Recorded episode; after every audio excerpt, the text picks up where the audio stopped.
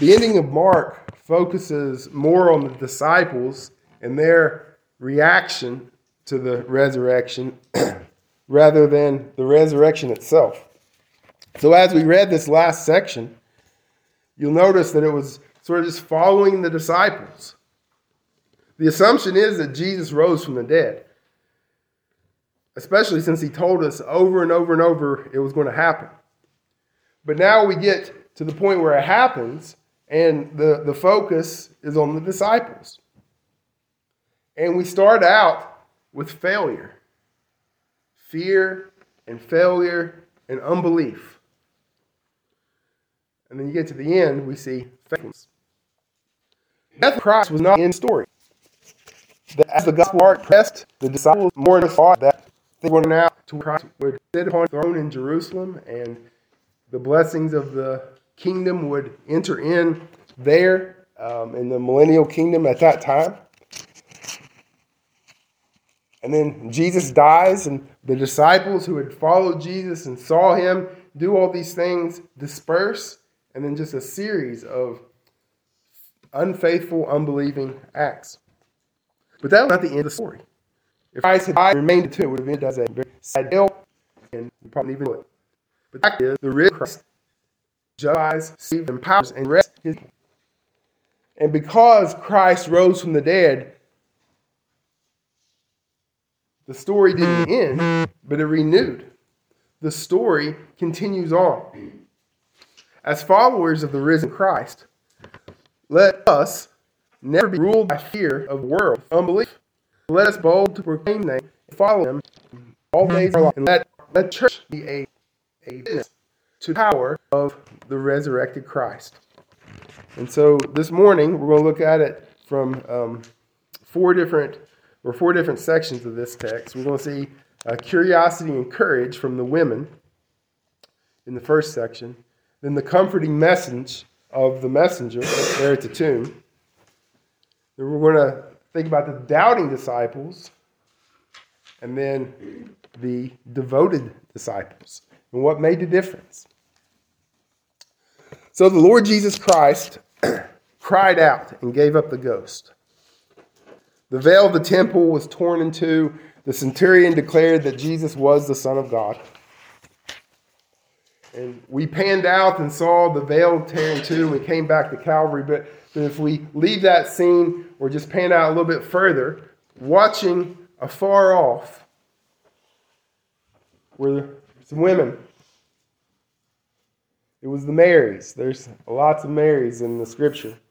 So it was the Marys and several other women. Uh, these women mentioned in the text have been with the Lord from very early on. Galilean women. That that's where Mark starts. Um, Jesus coming down from Galilee, baptized and going back to Galilee. Well, these Galilean women were followers of Jesus from those very early days. And they ministered unto him and they served him over the last three years. And so while while Jesus was being crucified, they were watching, but they were watching afar off. Kind of like Peter was watching afar off, warming himself by the fire. Well, it's getting late in the evening. And now we leave that scene and go to the to where Pilate's at. Because it was the preparation before Sabbath. The Jews wanted Pilate to break the legs of the, the the three condemned, so they wouldn't be dead on the Sabbath, hanging on a cross during a holy day, which no work could be done. So um, if if they died on the Sabbath, then they would stay on the, the tree to the Sabbath, and they didn't want to pollute the land. Now, if you look in Deuteronomy 21, this is why they wanted that to happen. Deuteronomy 21 22. And if a man have committed a sin worthy of death, and he be put to death, and thou hang him on a tree, his body shall not remain all night upon the tree, but thou shalt in any wise bury him that day. For he that is hanged is accursed of God. that thy land be not defiled, which the Lord thy God giveth thee for an inheritance. And so they didn't want these condemned to die on the Sabbath, and they didn't want to break the Sabbath. I mean, that would be bad. So they, they wanted Pilate to break the legs of the, the condemned. That way they would die early. And then they would take him down off the, the cross because they didn't want the land to be defiled. But what could be worse than executing their own Messiah, executing the Christ through wicked scheming? And they're concerned about defiling the land. They're concerned about the consequences of leaving him up overnight. Well, they wouldn't want God to be angry, would they? They wouldn't want God to, to bring a, a curse upon them. It's just remarkable how religion can make one focus on the, the gnats while swallowing camels. They weren't concerned about the fact that they murdered someone. They weren't con- fact they weren't concerned about the fact that they bared false witness and they lied and that their their king had come and they betrayed him into the hands of the Romans. No, we don't want him to we don't want to bring a curse of God for for this. But the truth is Jesus was made a curse. The truth is, he did die for sin, just not his. The truth is, Christ was made a curse for us because the law condemned us and not him. It was our corruption that was punished here, it was our sin. And Paul makes that connection in Galatians 3 12 through 14. He says, And the law is not of faith, but the man that doeth them shall live in them. Christ hath redeemed us from the curse of the law, being made a curse for us. For it is written, Cursed is everyone that hangeth on the tree. That the blessing of Abraham might come on the Gentiles through Jesus Christ, that we might receive the promise of the Spirit through faith. So, yes, he that hung on that tree was accursed, but he was a curse for us. And it wasn't because the land wasn't defiled because of this one action. The land was defiled because of sin. That's why Jesus said the temple had become a den of thieves. The, the land had been defiled because of their idolatry, because they had the, the people had left the true and living God. And now the Lord Jesus Christ comes as the sin bearer, bears the curse in his own body for us, and paid the penalty, ransomed us through his own blood, that we, even us Gentiles, might receive the promise of Abraham. Abraham. Now, I'm not expecting that I'll have, uh, you know, land in this life, right? I'm not expecting that. What's the promise of, of Abraham? It is the promises of Christ. That we receive Christ. We receive um, the adoption of sons. Not by keeping the law, but by faith in Christ. They were concerned about, even now, concerned that they had to keep the minutia of the law in order that they might receive blessing from God, that they not receive the curse. But the, but the reality is, their sin had defiled the land. That they were sinners and they didn't need to just keep obeying the law that God might uh, bless them. What they needed to do was turn to Christ and believe upon Him. He was a curse for us, so we have life in him. He died in our place that we would have rest in him. They were concerned about the preparation before the Sabbath, but here Christ was dying that we might have rest, true rest, true eternal rest. they thought that they could not work one day a week and then God would bless them and bless their land. But the only rest, true rest that we can have, and, and what the Sabbath was always intended to, to picture, is the rest that we have in God through Christ. So we, even here, they miss that Christ was a curse for us. Well, back in Mark, in verse 43, um, these we, we shift scenes, and, and Joseph of Arimathea was an honorable counselor waiting for the kingdom of God. And then he does something we haven't seen in a long while boldness, courage. The disciples fled, the women are standing afar off. Pilate was a coward and, and did whatever the Jews told him to do.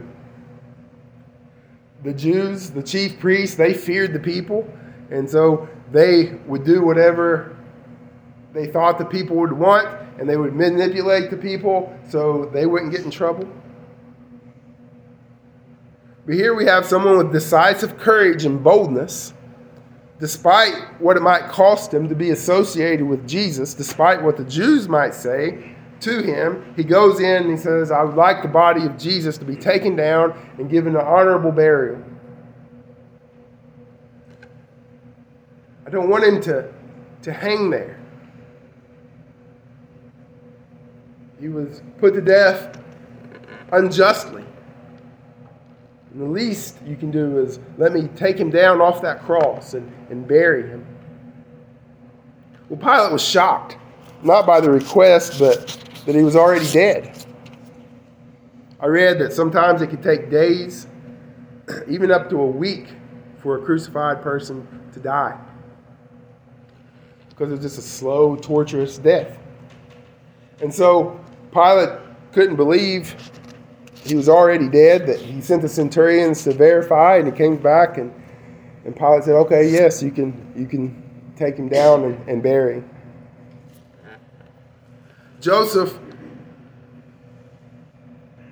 was bold in not caring what would happen to him because at this point you know, that's why Peter denied Jesus because any association with Jesus was going to get you, uh, you, you know, you're with him.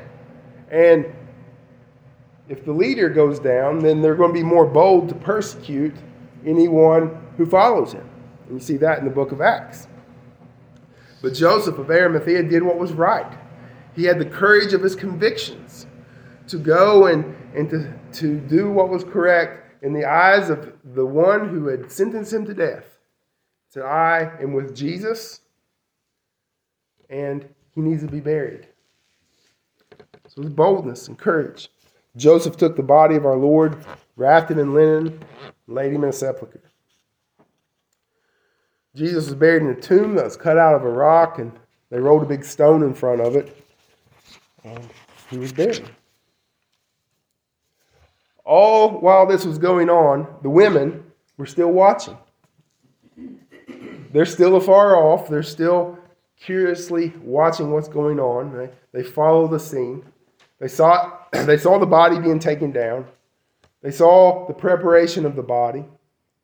They saw Joseph wrap him up. They saw him laid in the tomb. They noted where he was laid. And they're taking note. The king has died and he's been buried. Jesus was born of the Virgin Mary, and when he was born, they, she wrapped him in swaddling clothes and laid him in a manger. The angelic host praised him, praising God, saying, Glory to God in the highest, and on earth peace and goodwill towards men. The opening of Luke, you see the, the, the joy um, of the angelic host, praising that the Savior was born. Now, he's wrapped in linen and laid in a tomb. The King, the Messiah, has died. Well, starting in chapter 16, we get this comforting message now. So after the Sabbath, the Marys brought some sweet spices to come and anoint the body of Jesus. because Joseph hadn't done that.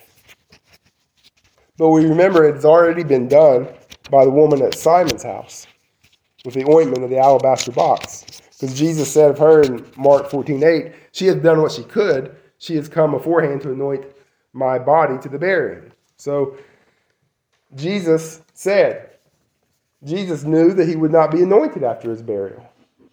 And, and this woman anointed Jesus with that oil in that alabaster box, and he told them, not only did he tell them that he was going to die, and not only did he, uh, you know, not only did he prophesy all the things that was going to happen, he even uh, said that my body won't be anointed at my burial.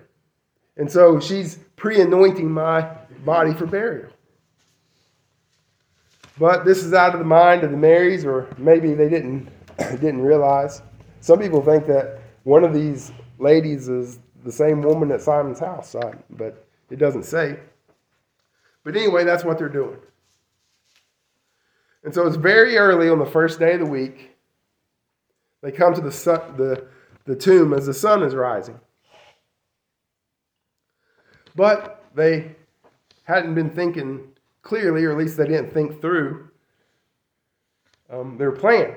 Because they were going to get there and anoint the body with oil, and they're going to do it real early, right? Because these women have been afar off the whole time. They watched the crucifixion afar off. They watched Joseph afar off. They didn't. They weren't involved in that. They're just standing back watching as not to be detected. So they get there very early before anybody could see them, but then said, Hey, how are we going to move that stone? They didn't think about that. That big stone was rolled in front of it, and these women weren't, weren't strong enough to move it. That's how big it was. But when they get there, the great big stone was rolled away. It was already moved. And they go in side the tomb and look, and there was a young man sitting in a long white garment. And that terrified the women. I'd, I'd probably been afraid too. They, you go in expecting to see a dead body. They weren't expecting to see a risen Savior. They weren't expecting to see an angel sitting there and the, the grave empty.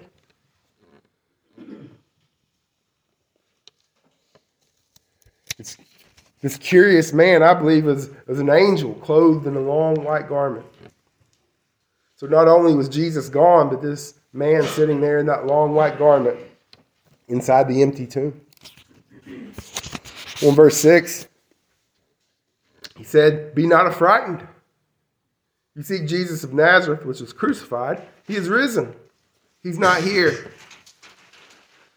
Behold the place where they laid him. But go your way, tell his disciples and Peter that he goeth before you into Galilee, and there you shall see him, as he said unto you. The gospel opens with John the Baptist in camel's hair like a prophet, announcing the coming of the Messiah as the Lord comes from Galilee down to the banks of the Jordan River. Now, at the end of the book, another heavenly messenger, clothed in white, announces the going of the Lord. The Lord has risen, and now he's gone before you to Galilee. There's a little bit of a parallel there that John was a messenger sent by God with a divine message that the Messiah has come into the world. He's come down from Galilee Listen to him. And now this messenger sent from God tells the women the Lord has ascended or the Lord has risen. And now you go tell the disciples because he has gone before you in the Galilee. So sort of a, a repeat of, of what happened at the beginning. The Lord is risen. He's not here. He's in Galilee. Why are you looking for the living among the dead? Jesus is not here. He is alive. It's not a parable, it's not a metaphor for something. His body rose from the dead. His cold, dead body, he began to breathe. His body lifted up. He laid his garments down, the, the linens that he was wrapped with, and he is alive. Just like he told you. Mark 14:28 says, Jesus said, And after that I am risen I will go before you in the Galilee. So Jesus told them, I'm going to die and be buried, and this is the, the anointing of my body because I'm not, I won't be anointed after my death.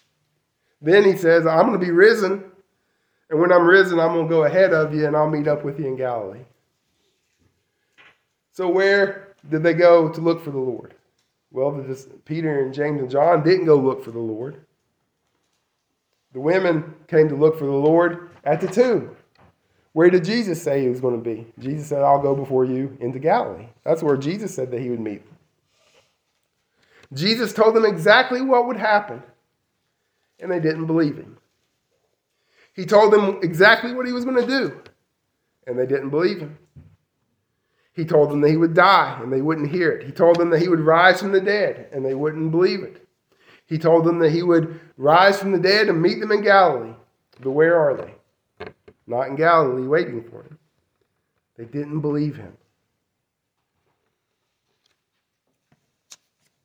So verses 8 through 14, we see the doubting disciples. The messenger told him, Go your way, tell his disciples and Peter that he goeth before you in the Galilee, and there ye shall see him as he said unto you. But they went out quickly and ran from the tomb. They trembled, they were afraid. They said nothing because they were afraid. This messenger of comfort had come and say, Your Lord is risen. Don't be afraid. Don't be afraid of me. Don't be afraid of the situation. The Lord is risen. Jesus lives. Your Savior lives. Now go tell Peter and his disciples. What did they do with that word of comfort? Well, they ran. And they didn't believe it. Why did they not believe it? Because they didn't tell anybody. Why did they not tell anybody? Because they were afraid. Why were they afraid? Because they doubted. With the evidence that Jesus was gone, with the message that was Jesus was gone, or risen, rather, with the prophetic word of Jesus himself, they did not believe and they were afraid. People have been afraid all through the Gospel of Mark. The disciples were afraid when Jesus calmed the sea in chapter 4, verse 41. Then, right after that, the townspeople were afraid when Jesus uh, cast out legion from that man.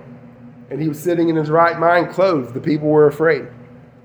Then, after that, the woman with the issue of blood touched the hem of Jesus' garment, and she was healed. And Jesus said, Who touched me? And then she was afraid when Jesus was walking on the water. The disciples saw him walking on the water and they were afraid. When Peter and James and John were up on the amount of the tra- of transfiguration, they were afraid. And Peter started talking because he didn't know what to do. In Mark 9, it says, For he taught his disciples and said unto them, The Son of Man is delivered in the hands of men, and they shall kill him. And after that he is killed, he shall rise the third day. But they understood not that saying and were afraid to ask him. In Mark 10 32, and they that were in the way going up to Jerusalem, and Jesus went before them, and they were amazed, and as they were following, they were afraid. And he took again the twelve and began to tell them what things should happen unto them. All through Mark, the disciples and those who followed him were afraid. Jesus would do something and they would get afraid the, the Jews would look at Jesus and they were afraid of what was going to happen to him. It was fear. And so it continues. The angel declares the good news, and they were afraid and didn't say anything. Peter was afraid um, whenever uh, he was questioned there um, while Jesus was being tried. The disciples who fled in the Garden of Gethsemane fled because they were afraid.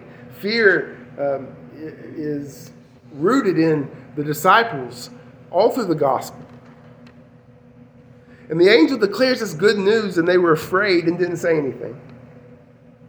Jesus appears to Mary Magdalene, who Jesus cast out the seven devils. And she went and told the disciples who mourned and wept that their Lord, who was dead, is risen. You know, think about why they'd be mourning and weeping. So Mary comes in to the disciples, and they're mourning and weeping and said, I just saw Jesus. We can't see Jesus because Jesus is dead.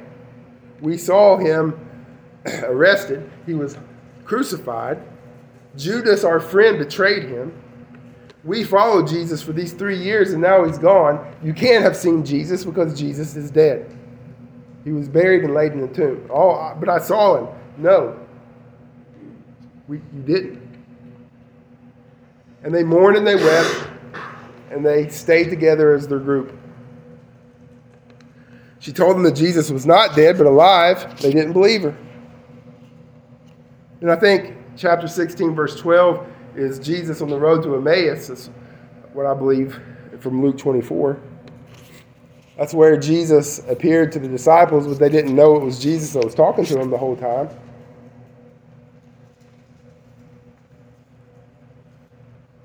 And then they were talking about, well, we've heard reports that there's an empty tomb, but we don't know what to think about all that, and reports of angels giving messages and stuff.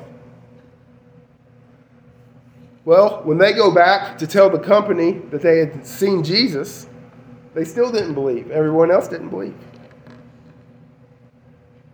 Then we read that Jesus appears to the disciples as they ate. Was this just uh, all talk? Was it the, the fancy of of some frightened women. Verse 14 tells us afterward he appeared unto the eleven as they sat at meat and upbraided them with their unbelief and hardness of heart because they believed not them which had seen him after he was risen. Jesus rebuked them because of their unbelief and the hardness of their hearts because they would not believe the testimony. They wouldn't believe what someone told them. Someone came and told them the good news that Jesus Christ is risen from the dead, and they wouldn't believe. And Jesus rebuked them because they wouldn't believe the testimony. They wouldn't believe the preaching of the gospel. He said, You don't believe because your hearts are hardened.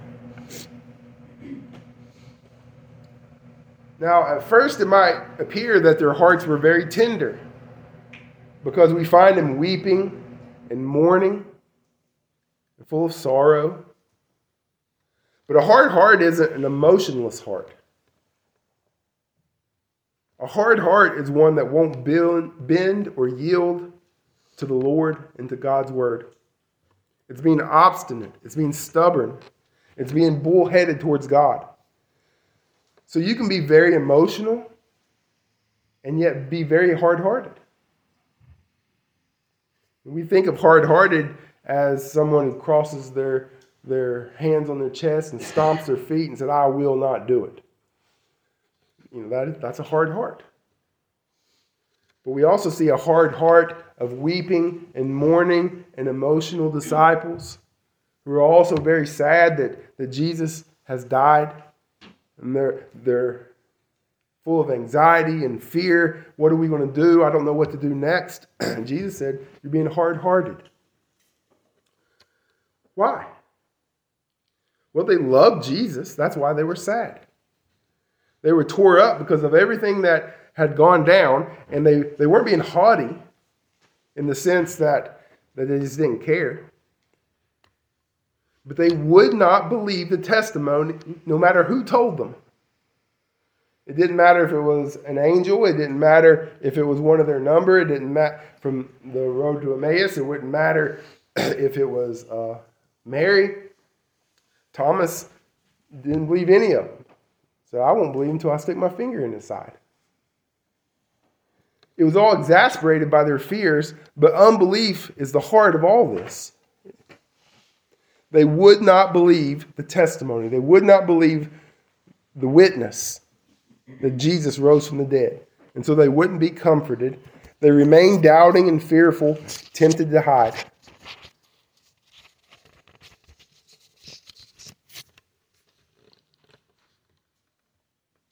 They were afraid to speak. Well, a church can face that. We can be in danger of that if our hearts be full of fear and unbelief. We can be afraid to speak. We can uh, be afraid to, to speak out against wickedness. We can be afraid to, to speak the gospel because of consequences that, that you might face.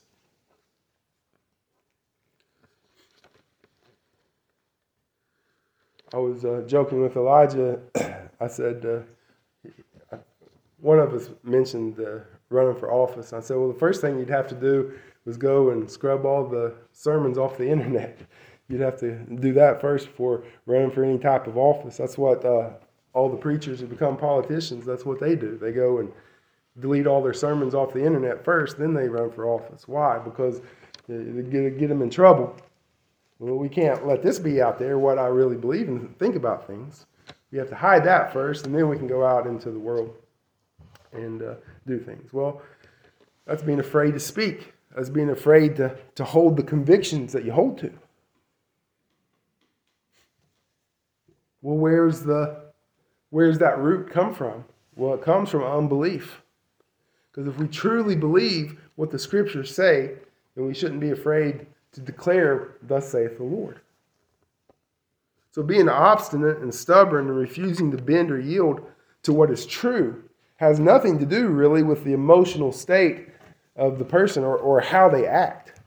So, yes, the toddler who's sassy and refuses to listen to their parents is being stubborn, but they're hard hearted.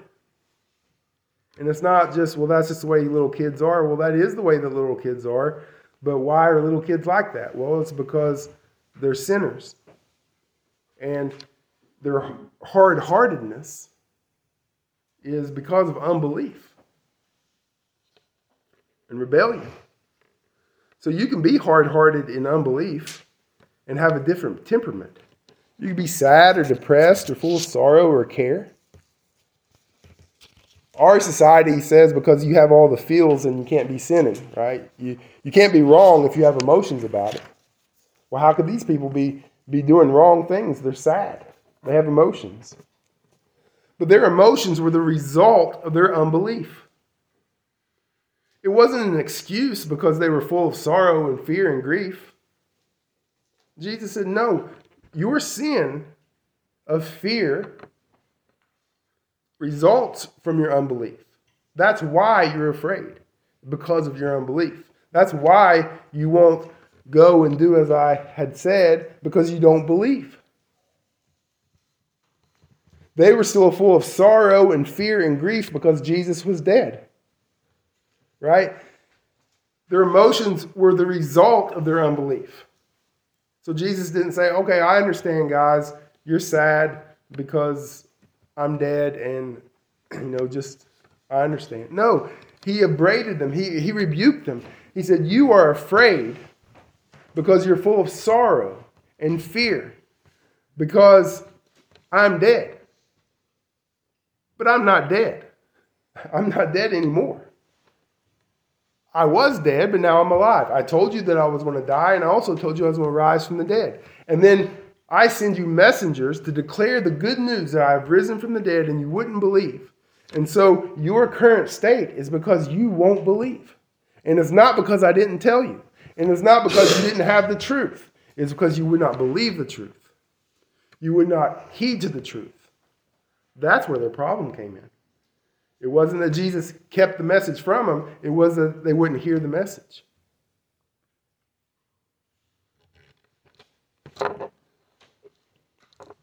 It's a sad state of affairs, how uh, dangerous unbelief is.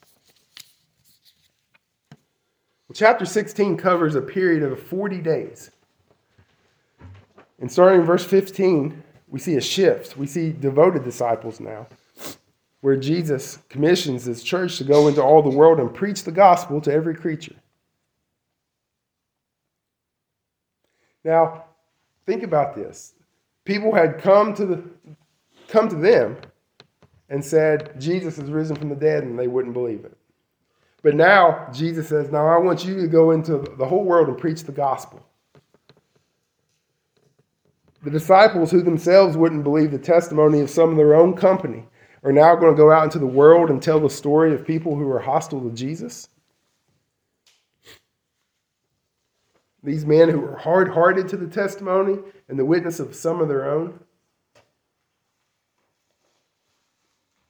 now to go out and to preach the gospel to them.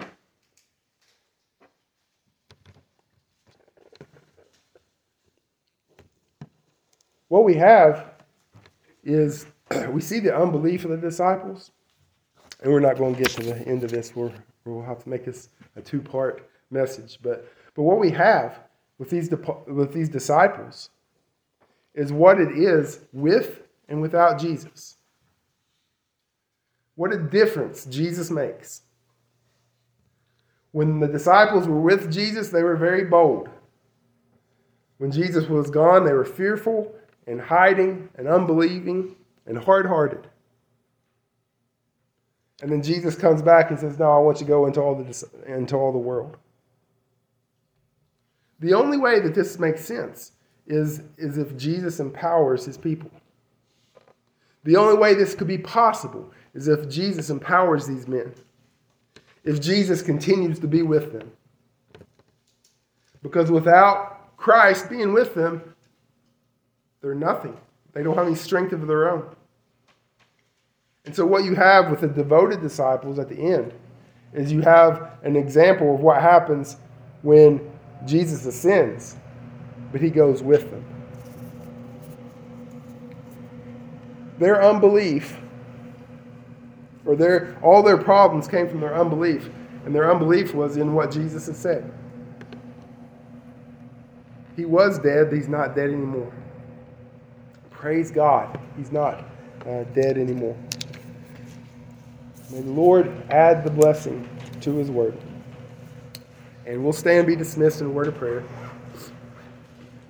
Ask Brother RB, if you would, to, to pray for us.